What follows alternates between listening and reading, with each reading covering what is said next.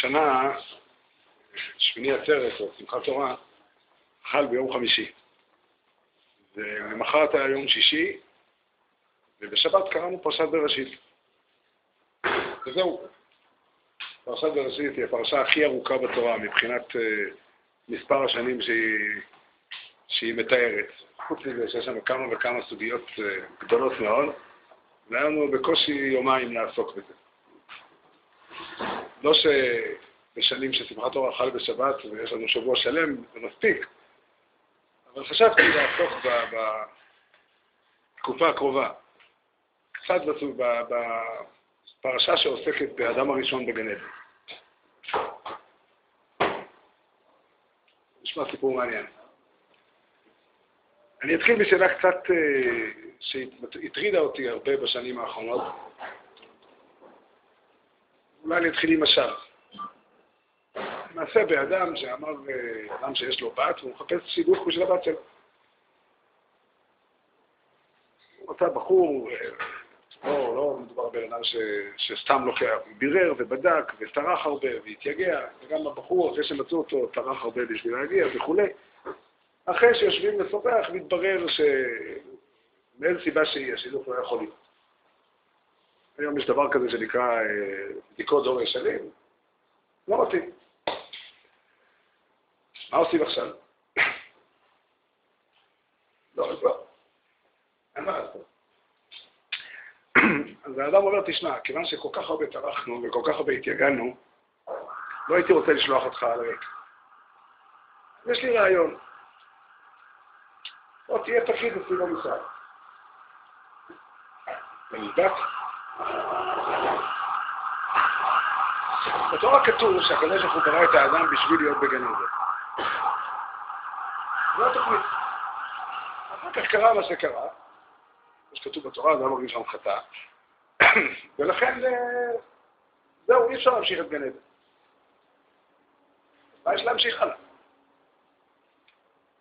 אני הייתי מסיים את הסיפור כאן. אין לו מה לדבר. אם התוכנית היא גן עדן, ואנחנו מבינים שהפער בין גן עדן לבין העולם שלנו כנראה הוא פער משמעותי. כנראה. לא לחינם גן עדן נקרא גן עדן, והעולם שלנו לא נקרא גן עדן. היה מי שקרא לעולם שלנו נווה התלאות. אחד, אחד מרבותינו הראשונים. נווה התלאות. גן של... אה, לא רוצה לתרגם לעברית את המילה תלאות. אז התוכנית הייתה לברוא את האדם, והקדוש ברוך הוא ברא את העולם בשביל אמיתי, וברא את האדם, את האדם להיות בגן עדן. מאוד יפה, מאוד הגיוני, מאוד סביר, מאוד מתאים. לא, מה, מה, אם זה לא יוצא, אז צריך להגיד במחילה, אז אין על מה לדבר. איזה פתיחה זו לתורה? מתחיל, התורה מתחילה בסיפור הזה. תדע לך שהעולם שאתה, שהתורה מדברת עליו הוא לא העולם המקורי, לא על זה מדובר. מלכתחילה לא דיברנו על זה. מלכתחילה דיברנו על משהו אחר לחלוטין, דיברנו על גן עדן. רוצים קצת תיאור על גן עדן, חז"ל אומרים, אה, מציירים, האדם הראשון היה גבוה מסוף העולם, אה, מסוף העולם ועד סופו, והיה צופה את כל העולם. ומלאכים היו מצננים לו יין וצולים לו בשר. לא יודע בדיוק, אה, אני... הרבה דברים והרבה ספרים. אני עכשיו שואל את השאלה, אני ילד קטן שלומד בחיידר ולומד חומש, ושואל את השאלה הזאת, יש למישהו תשובה ממשית לשאלה? מה? או, או, התשובה הזו היא באמת התשובה הנכונה. אין ספק שהיא התשובה הנכונה, והיא ברורה לכל אחד. אם לא התשובה הזאת, אנשים לא היו, אה, לא היו עוברים בשקט, מה שנקרא, מפרשת בראשית לפרשת נוח. אני אגיד אותה. שבאמת האדם לא נברא לא בשביל גן עדן ולא בשביל העולם הזה. האדם נברא בשביל העולם הבא. איזה דרך יש לעולם הבא? מלכתחילה היה רצוי שהדרך גם תהיה גן עדן. אחרי שאדם חטא, אז הדרך היא לא גן עדן. אז הדרך היא מסובכת ומורכבת וכואבת וכולי וכולי. אבל אתה שואל מה המטרה? המטרה היא גן עדן. המטרה היא עולם הבא.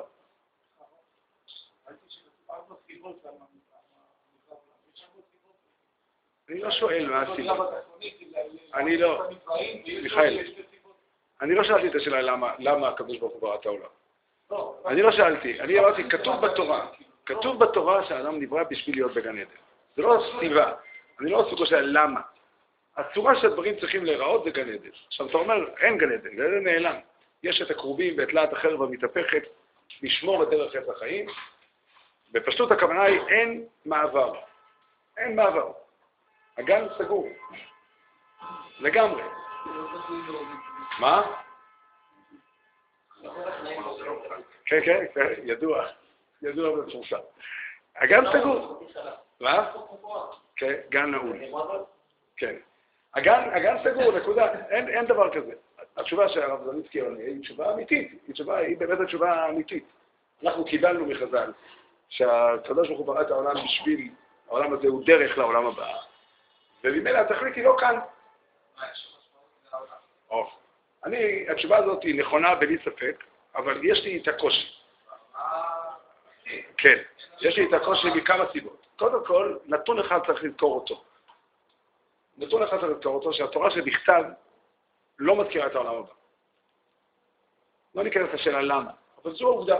עובדה היא שהתורה שבכתב לא מזכירה את העולם הבא, ומשמע שבן אדם יכול ללמוד את הספר, והספר נותן איזושהי תמונה מסוימת שאפשר להבין אותה. שאלה מהסוג הזה, אי אפשר להשאיר אותה לחז"ל. היא צריכה להיות, אה, ההבנה שלה אמורה להיות מתוך המקרא. זה טענה אחת. טענה שנייה, אדם חי בעולם הזה, אנחנו, חי, אנחנו מדברים על, אה, בפסוק כתוב, ימי חיינו בהם 70 שנה, ואם בגבורות 80 שנה. היו דורות שאנשים חיו מאות שנים. זה הרבה מאוד זמן. חיים שלמים. ואיך שניר מנסח את זה, כל מה שיש כאן זה כלום, אין, זה לא... השינוי הגדול הזה בין גן עדן ל, ל, ל, לעולם שלנו, הוא לא, הוא לא מעכב. איך אומרים, זה, זה בדיעבד גם טוב, בדיעבד זה גם קשה. זה לא מספיק. זה לא מספיק. זה מאוד קשה. ואני רוצה להוציא מהשאלה הזאת חידוש עצום. חידוש עצום, כן, הרב.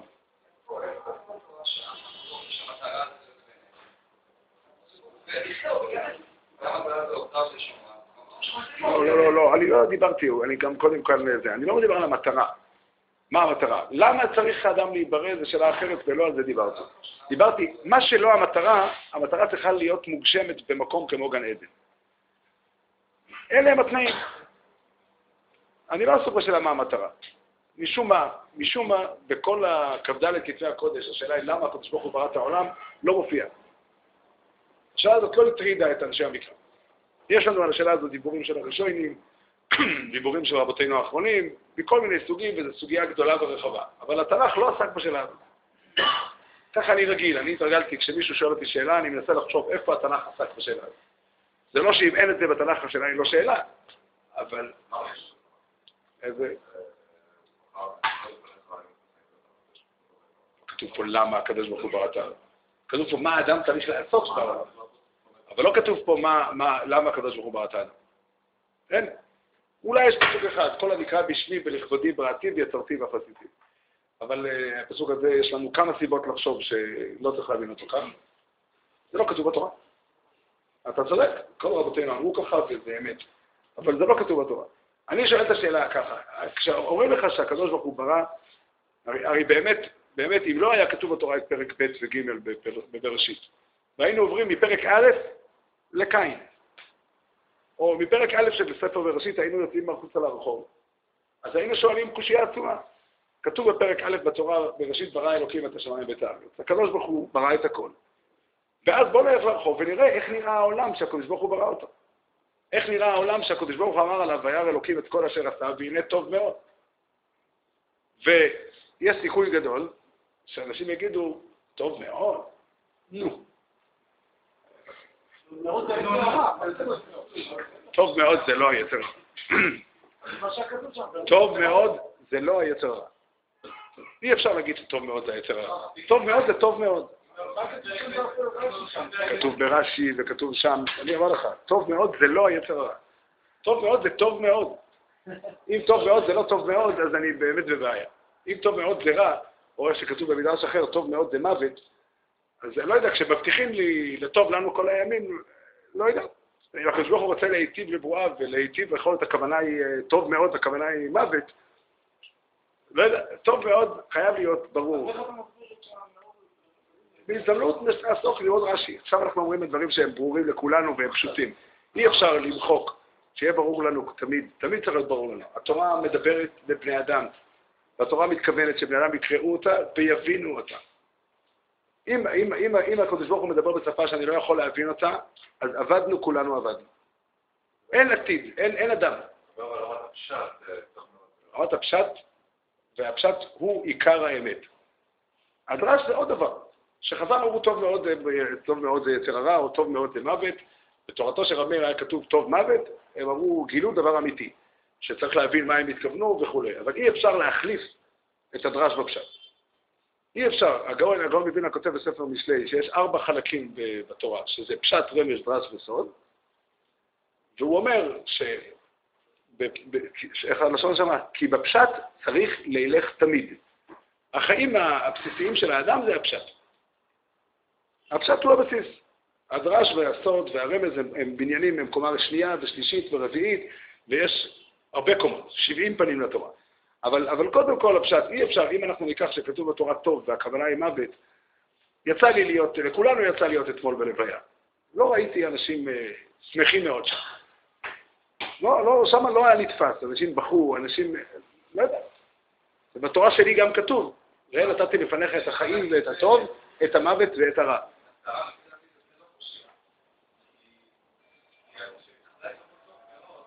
אני לא, אני, אני... כן.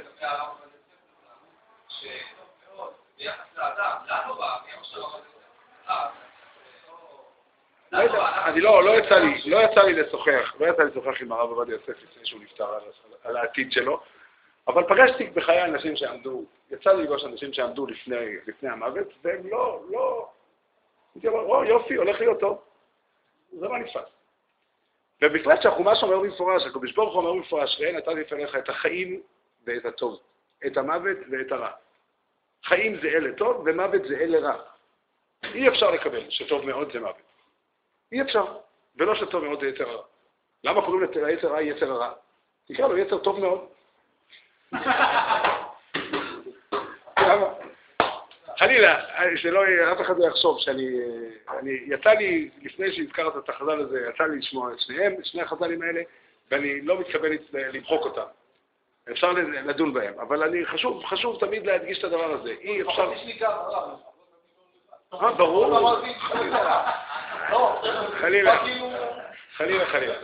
אני רוצה לחזור לדבר עצמו. אני רוצה לחדש חידוש עצום. חידוש עצום, החידוש הזה הבשיל בדעתי בשנים האחרונות לאט לאט, ופתאום הוא הפך להיות לברור לחלוטין. איך ייתכן שהתורה מעמידה את התוכנית על גן עדן, והגן עדן נעלם, נעלם בעינינו, הוא סגור לגמרי מאחורי אה, הכרובים ולהט החרב המתהפכת. כן, הקדוש ברוך הוא ברא את האדם ושם אותו בגן עדן. זאת אומרת, האדם נברא, אמור, אה? לא היה אמור למות. כן, היה אמור לחיות חיי נצח. הרבה דברים, מי שקורא את אה, פרשת בראשית, הרבה דברים התחדשו אחרי התחדש בזיעת אפיך תאכל לכם, התחדש איבה השיט בינך ובין האישה, התחדש אלישך שוקתך והוא ימשול בך. כל, רוב הבעיות שאנחנו מכירים היום במציאות, כתובים בחתימה של הפרשה הזאת. זאת אומרת, העולם השתנה לגמרי. ואני שואל, אם התוכנית הייתה גן עדן, והתוכנית הזאת השתנתה, אין טעם להמשיך הלאה. ולכן אני רוצה לומר לכם חידוש עצום. הוא באמת חידוש עצום, ואני אוכיח אותו בעזרת השם, אם השם יעזור לי, אני אוכיח לכם אותו, ואני מקווה שתשתכנעו שאני צודק. גן עדן לא סגור. האדם היום צריך להגיע לגן עדן. הכרובים ולעת החרב המתהפכת הם לא אה, מחסומים הרמטיים. הם מחסומים שאדם יכול למצוא את הדרך איך לעבור אותם, ומוטל עליו לעבור אותם. הוא צריך להשיג, האדם במילים אחרות צריך להשיג בעולם הזה פירורים של גן עדן. באופן עקרוני, הגן עדן לא, לא נעלם, אחרת כל הפרשה הזאת הייתה מיותרת. מה טעם לספר לנו שפעם היה אדם שחי בתנאים אחרים לגמרי? אנחנו לא יכולים להעלות על דעתנו אפשרות של חיים בלי מוות. אנחנו לא יכולים להעלות על דעתנו אפשרות של חיים בתנאים של, של גן עדן. אין, אין לנו תפיסה כזאת. בסדר, לא משנה. את המציאות הזו אנחנו לא יכולים לתפוס אותה. אז מה טעם, מה אנחנו עושים עם הפרשה הזאת? בשביל מה היא כתובה? התשובה היא שהתורה, הפרשה הזאת כתובה כדי שתדע מה זה גן עדן, ותדע שגן עדן נמצא בעולם שלנו, ותפקידו של האדם, האדם נברא ותפקידו עדיין להשיג את גן, את גן עדן, לעבור את הכרובים ואת להט החרב המתהפכת, למצוא דרכים איך לעבור אותם, זה התוכנית עבודה. זה התוכנית של החיים. אם, אתם שואל, אם אנחנו שואלים מה אדם צריך לעשות בחיים, זה איזושהי תוכנית. יש, יש, יש, יש, יש ספרים, יש איזשהו אוצר שמכוסה בכל מיני מחסומים, ואתה צריך אה, למצוא את הדרך, שביעייה סודית או מה שלא יהיה, למצוא את הדרך איך לעבור, אה, לעבור את המחסומים האלה. זה התפקיד של האדם בעולם. בשביל זה אנחנו צריכים ללמוד, לכן התורה כתבה את פרשת גן עדן, כדי שנלמד אותו היטב, ונראה איפה הגן עדן נמצא. נראה איפה הוא נמצא. לא, הוא צודק גלעד, גן עדן הוא לא מקום, היום הגן עדן הוא לא מקום גיאוגרפי. אין ספק שהתורה מתארת גן עדן כמקום גיאוגרפי. היא כותבת את, ה, את, ה, את, ה, את הנערות ששם הוא נמצא וכולי, אבל uh, התורה לא רוצה שתחשוב שהגן עדן הוא משהו בשמיים. היא בדווקא מתארת מקומות מוכרים לנו. לפחות חלק מהנערות שכתובות שם הן נערות שמוכרים עד היום. אבל המצב שגן עדן נעלם, כמו, ש, כמו שאנחנו רואים, שהיו, יש אנשים שהיו שם ב, ב, במחוזות האלה, על יד הפרץ והחידקל. הפרץ והחידקל הם...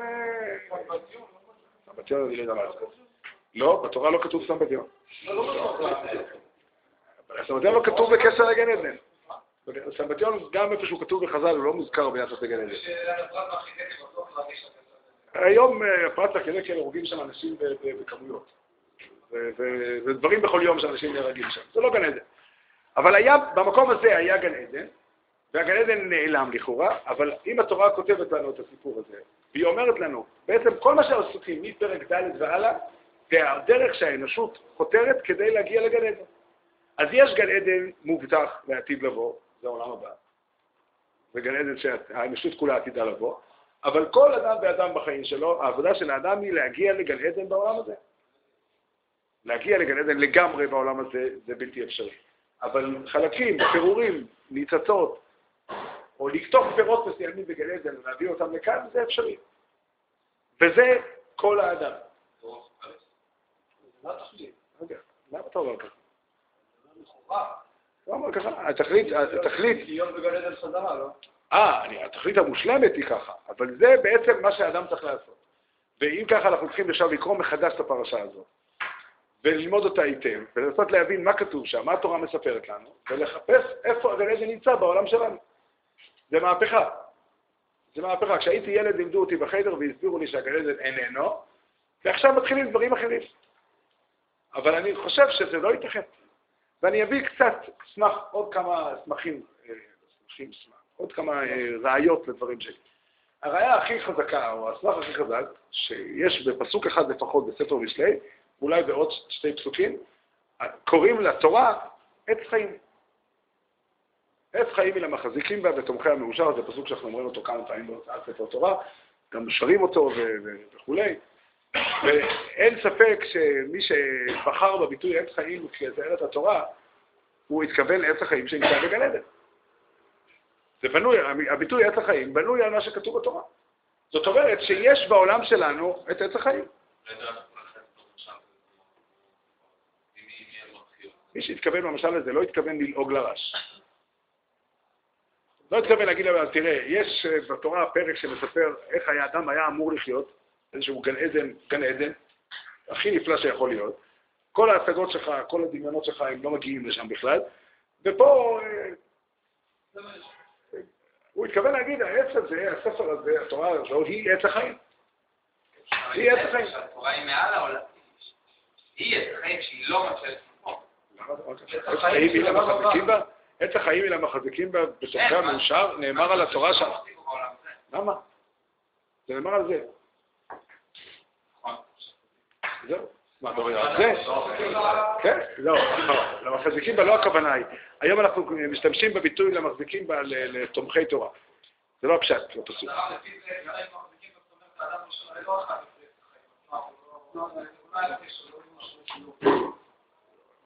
לפחות לא מספיק בשביל אה, לחיות לעולם. אבל אנחנו, התורה נמצאת אצלנו, והתפקיד שלנו היא להגיע לעץ החיים. יש לי רעיה נוספת, והיא השבת. השבת, בתורה כתוב שהשבת היא יום שהקדוש ברוך הוא, אה, בפרשת בראשית השבת היא לא מצווה.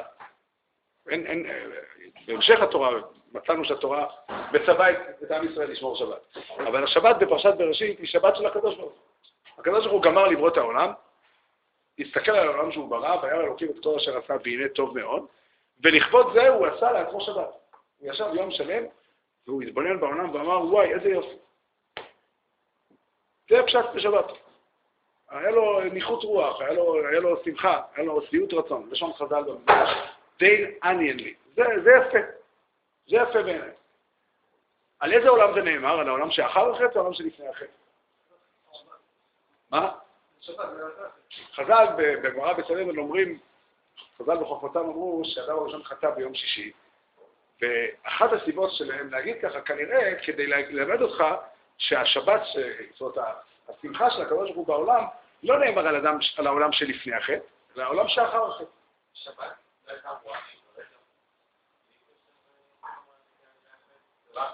או, ודאי, לפני החטא זה פשוט, שהקדוש ברוך הוא יהיה מרוצה בעולם. אבל אפילו אחרי החטא...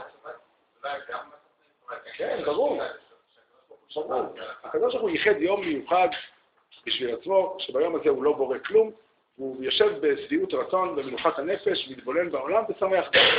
כך כתוב במדרש תנחומה בראשית, כתוב שהשבת היא ככלילה דבתי, כמו חנוכת הבית. משל לאדם שבנה בית גדול ויפה, וכשהוא גמר לבנות הוא מסתובב בחדרים של הבניין, ורואה שהבניין הוא מאוד יפה והצליח לו טוב, ואז הוא אוסף את החברים שלו ואומר לחברים שלו, בואו נחגוג לכבוד הבניין שבנית.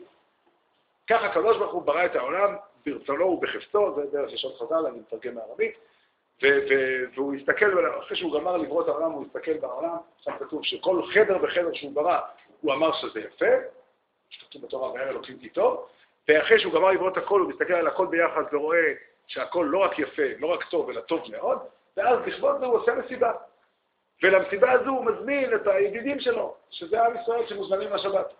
אבל קודם כל, לפני שאנחנו הוזמנו, לפני שהגענו לפרשת אה, בשלח, שם לראשונה מוזכר השבת כמשהו שבני אדם אה, חוגגים אותו, אה, מודעים אליו, השבת בפרשת בראשית היא האמירה שהקדוש ברוך הוא מרוצה מהעולם. כל העולם. שנייה, רגע, דקה, אני רוצה... עכשיו, השבת הזאת, זאת אומרת, היום הזה, כל שבוע, הקדוש ברוך הוא חוזר כביכול לעולם בשבת, מסתכל על העולם ואומר, העולם שבראתי, וירא אלוקים את כל אשר עשה והנה טוב. אז התשובה האחת היא שכמו שאנחנו דברים כי אמר, הוא אומר זה טוב מאוד, כי זה באמת הולך בתוכנית להביא את העולם אל התכלית. זו תשובה אחת שהיא נכונה. אבל התשובה הנוספת היא, שהוא מסתכל על העולם ואומר, בעולם הזה גם יש גן עדן. בעולם הזה גם יש גן עדן. מה שתכננתי, מה שרציתי, קיים בעולם הזה. לא אני אשיג מזה קצת, לא אני אשיג מזה קצת. ואנחנו כל שבת, כל שבת מסתכלים על העולם בעיניים האלה. כל שבת אנחנו מצווים, והיא בעיניך כאילו כל מלאכתך עשויה. זה לא קל לקיים את זה, אבל ככה ההלכה. ההלכה מבקשת מהאדם שבשבת הוא ישכח, או לא יחשוב על זה שיש לו מינוס בבנק, הוא לא יחשוב על זה שיש לו אה, בעיות שהוא צריך לסדר אותן, הוא לא יחשוב על זה שכואב לו השיניים. אין, אין, כל, הכל מסודר. זה העולם של השבת, גן עדן. גן עדן, גן עדן הוא הערה. חז"ל אמרו שגן עדן, ששבת היא מעין עולם הבא. השבת היא הערה של גן עדן בעולם שלנו.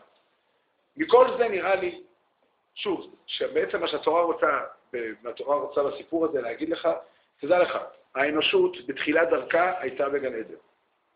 וזה המקום האמיתי, הראוי והנכון עבור כל אחד מאיתנו. לא בתור עולם הבא, בתור עולם השכר. עולם העבודה, העולם שבו אנחנו נמצאים ואמורים לעבוד את השם ולעשות לעובדה ולשומרה, הוא פה בעולם, בעולם שלנו, הוא בגן עדן. והעולם שאתה מכיר אותו הוא עולם שהגן עדן קצת השתבש, או קצת הרבה השתבש.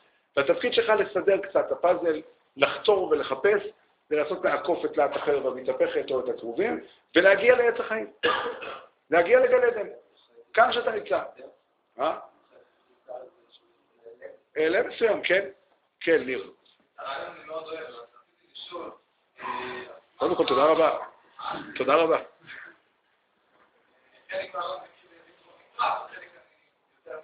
שמי שכתב את ואבינו במקרא לא ידע את החידוש הזה. זה חידוש שהתחדש אחר כך. אבל באמת אני שואל אותי, מה הרב אומר שהחינוך אמר, זה היה, יריב, בכל זאת,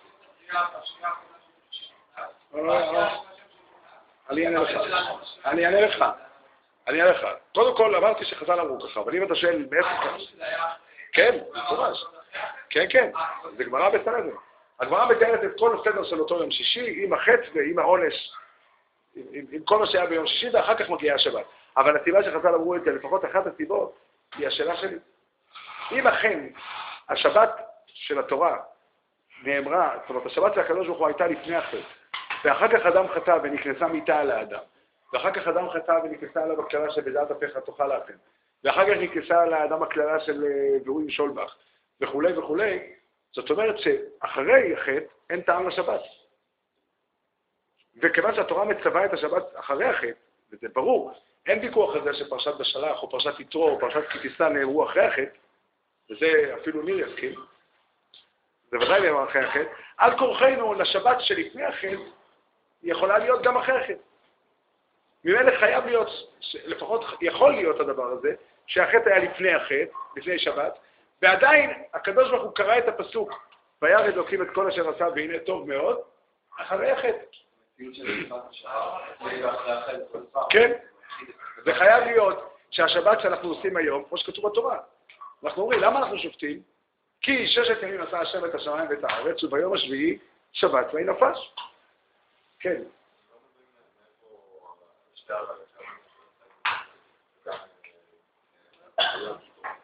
הרי לעניין של חיים, חיים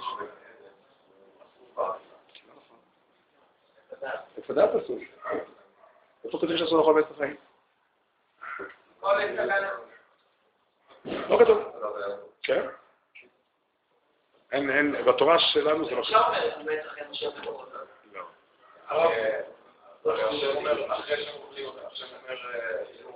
הבנתי, בסדר, יש לנו זמן, יש לנו זמן, אני לא, לא התכוונתי, אני רק התכוונתי להציב את התוכנית עבודה שלנו. אני רוצה ללמוד את פרשת בראשית, את פרשת אדם הראשון בגן עדן, ולנסות להבין משם איפה נמצא גן עדן היום. איך אנחנו עוברים את הקרובים לאט החרב המתהפכת, איך אנחנו חושפים את, ה, את, ה, את, ה, את המספר הסודי, את הקוד הסודי של השער של גן עדן, כדי לעבור אותו. את הצופן, כדי לעבור אותו, ואיפה הוא נמצא. כן. כמו שאתה אומר עכשיו, זה כאילו החרב המסתובבת הזאת, כן. אתה כבר מציע פירושים, בעזרת השם, אני, השם יעזור, איך אומר הרמב"ן, אם יגזור השם בחיים, אנחנו נגיע לזה. נכון, נכון, יפה, יפה מאוד.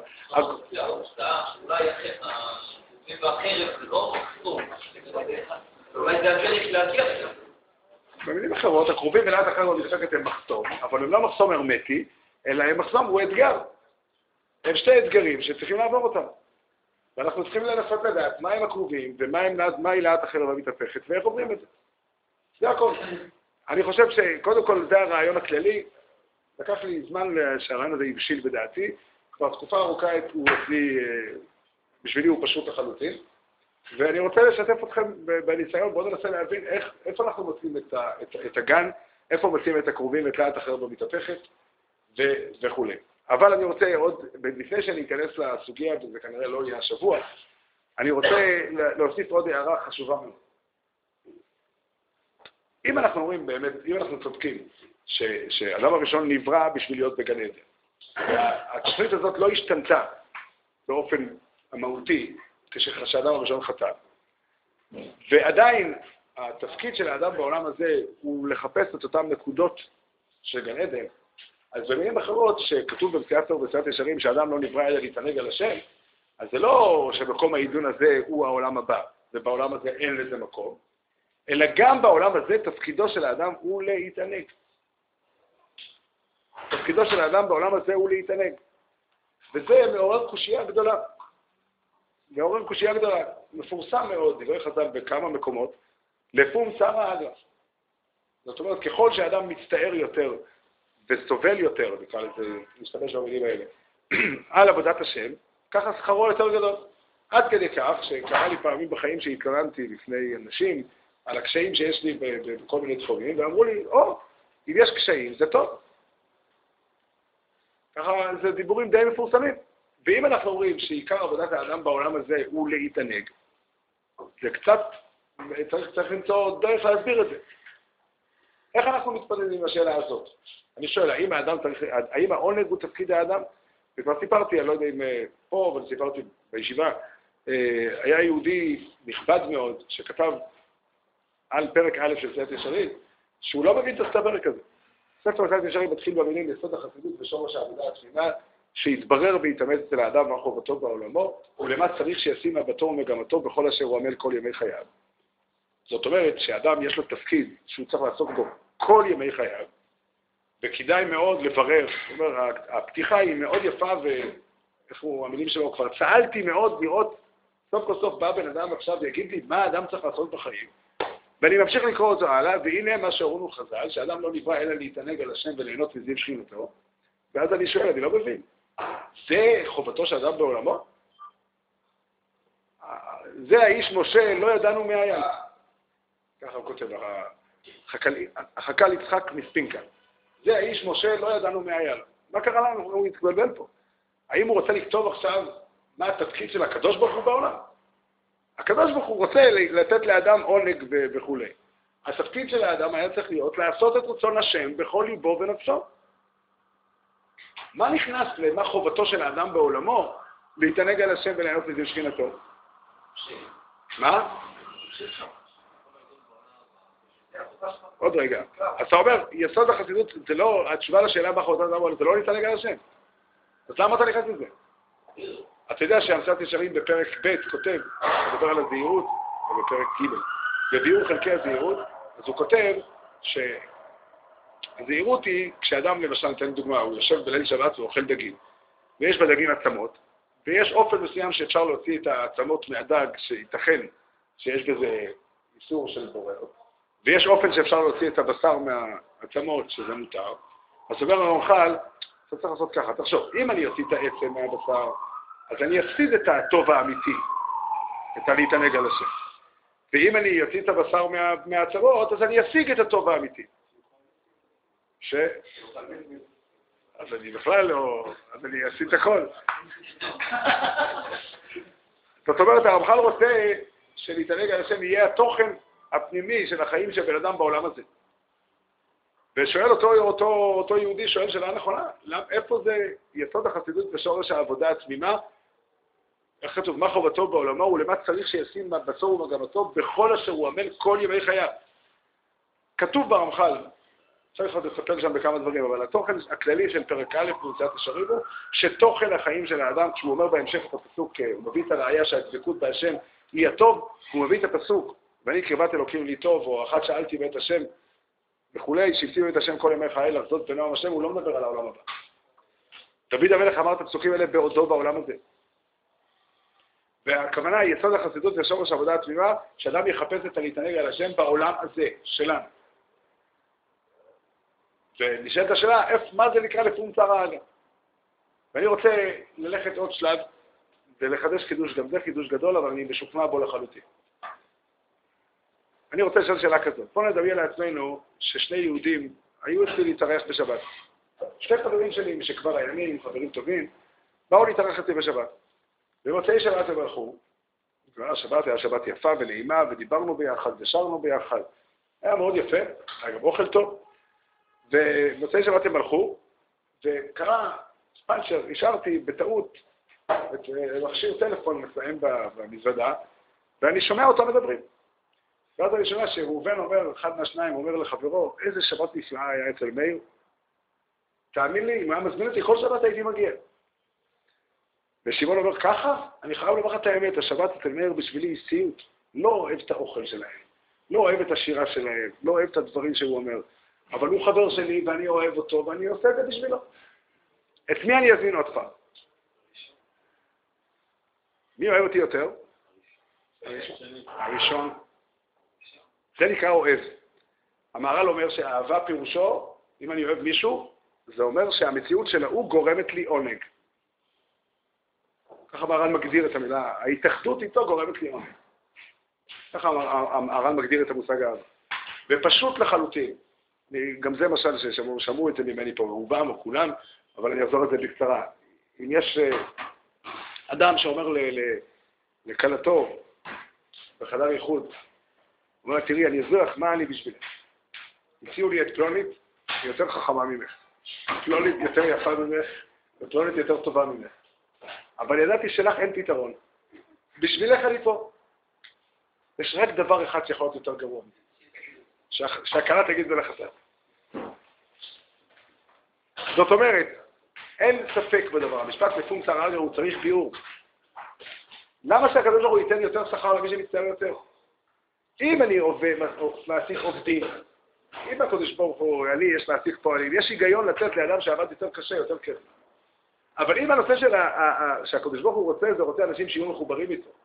הוא רוצה אנשים שיכרתו איתו ברית של אהבה. איזה טעם יש שירצה שאדם יצטער יותר?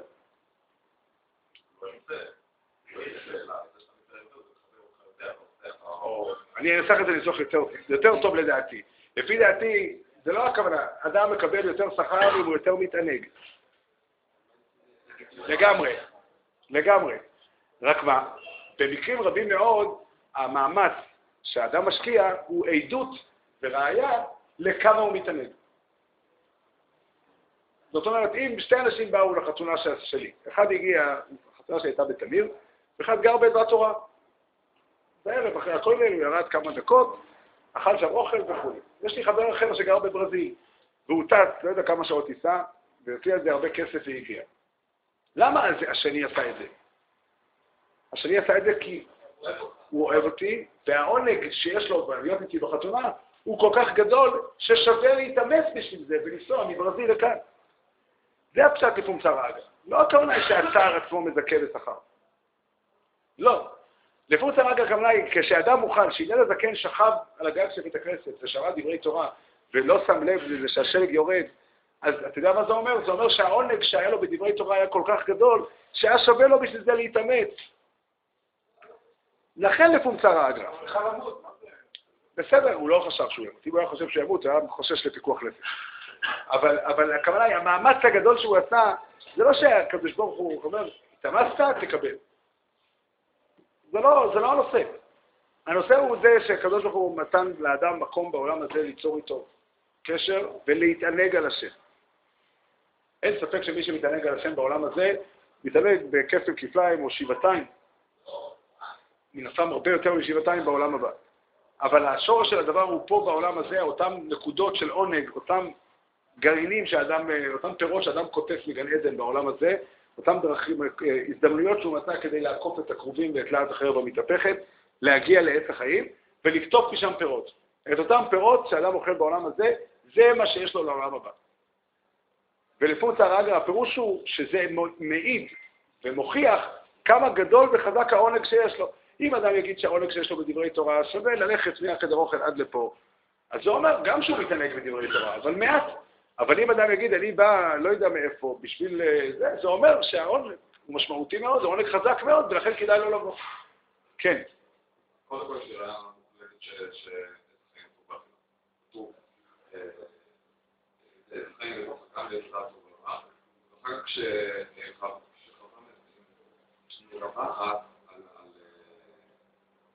כשחווה מדברת בנחש. ותאמר לאישה, לנחש, מבלי יש לה גם מוכן מוכרת, זה שבתוך הגן, אמר אלוקים, לא תאכלו ממנו ולא תקעו בו זה חידוש מאוד גדול. זה חידוש מאוד גדול. צריך להכניס. קודם כל, ברור שצריך להוסיף דבר אחד אמיתי, שעץ החיים בתוך הגן, ועץ הדעת גם הוא בתוך הגן. כן. זה אחד.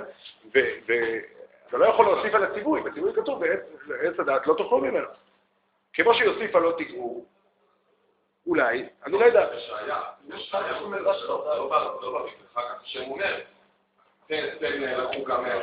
זה לא הכוונה. עכשיו הכוונה היא אחרי החטא, אחרי החטא, אחרי שנוצר מה שקרה, זה כבר לא טוב. אין האדם היה כאחד ממנו לדעת טוב ורע, ועכשיו הוא גם יאכל בעץ החיים, והמצב הזה זה לא טוב שהוא חי לעולם. קודם לכן, עץ החיים נמצא בשביל שיאכלו ממנו. אבל אנחנו נעסוק בסוגיה הזאת. אם עץ החיים אסור באכילה, ספר משלי לא יכול להשתמש בעץ החיים כמשל התורה. זה, לא, זה בלתי אפשרי. בלתי אפשרי. אי אפשר, אי אפשר להשתמש בעץ החיים במשל כזה. למשל, אם הדבר, עץ החיים הוא דבר שלילי, דבר שאסור לאכול ממנו, אז איך אפשר להשתמש בו כמשל? התורה היא ודאי לא משל לדבר שאסור לאכול אותו. דבר שמצווה וראוי ונכון לאכול אותו, לקחת ממנו.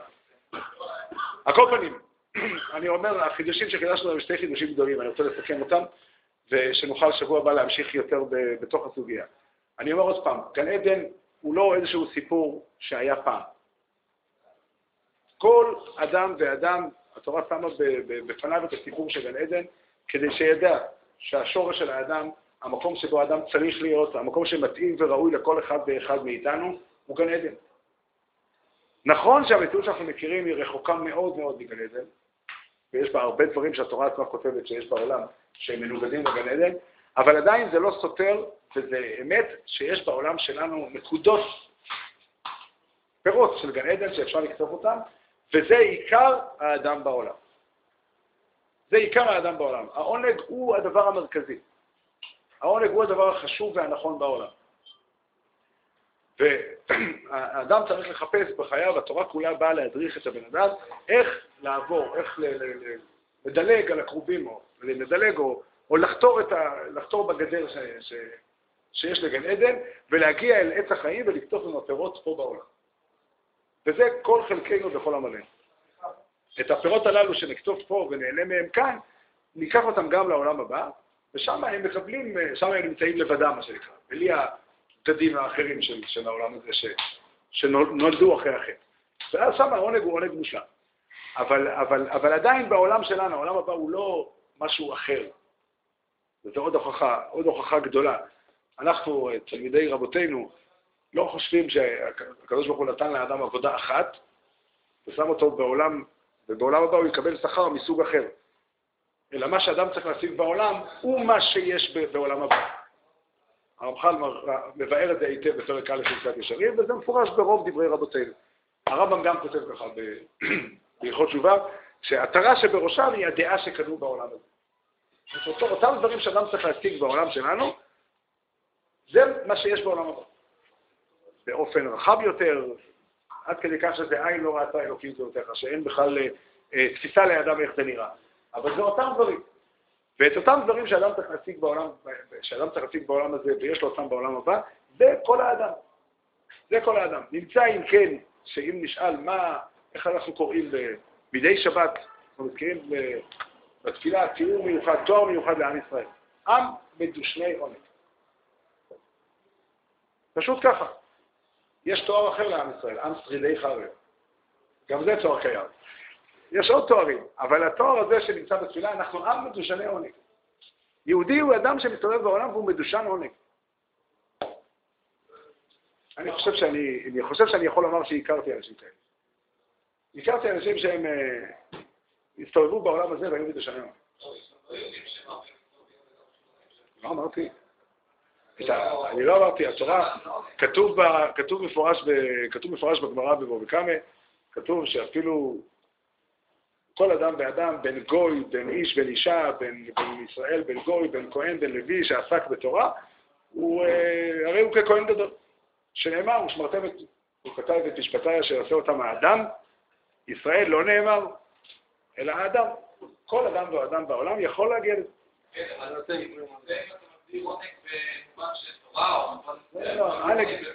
ניר, אני לא אמרתי, אני לא אמרתי שלא. אני לא אמרתי שלא, אני לא, אני אמרתי הפוך אני חושב. אני חושב שה... אני חושב, עיקר מה שאני אומר שזה את ההפך. אני אומר שהאדם נברא בעולם הזה בשביל להתענג. האדם נברא בשביל להתענג בעולם הזה, והעונג הזה נמצא. התורה היא הדרך הסלולה, היא הדרך הנכונה בשביל להגיע לשם. אבל, אה, אבל אני לא, לא, לא, לא יודע אם אין אה, חלקים, התורה, אין חלקים של התורה שנמצאים, או חלקים של גן שנמצאים בעוד מקומות, לא אמרתי שלא. על כל פנים, זה, זה מה שרצינו היום לבאר, וזה בעצם פתיחה. ל, ל, אנחנו רוצים לנסות ללמוד את הפרשה של אדם בגן עדן, ולנסות לחפש איך אנחנו עוברים את הקרובים ואת לאט אחרת במתופפת, ולזכות לאכול פירות בגן עדן. כן.